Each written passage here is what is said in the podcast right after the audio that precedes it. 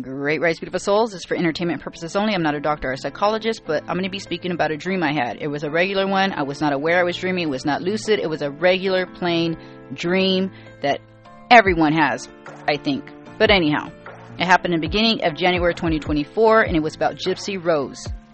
Now, I dreamt that Gypsy Rose was not a good person and very sneaky. She was manipulative, and she was always putting her head directly in conversations when I saw her around us.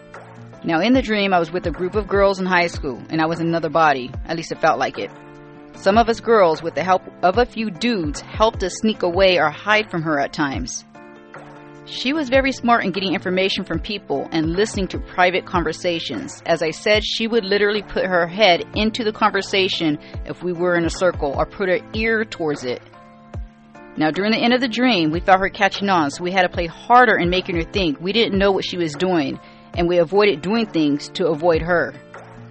Then at the very end of the dream, I told her she was rude for dipping in someone's conversation, although it was made up to throw her off, but she didn't know that, so she kept on trying. I just told her it's a private conversation and don't be rude asking or getting into one if you're not addressed. She was walking away across the street, so I had to yell it. And that's about it. Now again, this was a regular dream. I hold no judgment, just observance. I actually don't even care about this person at all. It was just a dream that came to me. And that's about it. And if you guys want more dreams, just let me know and drop it in the comments. Thank you, and have a beautiful natural being experience.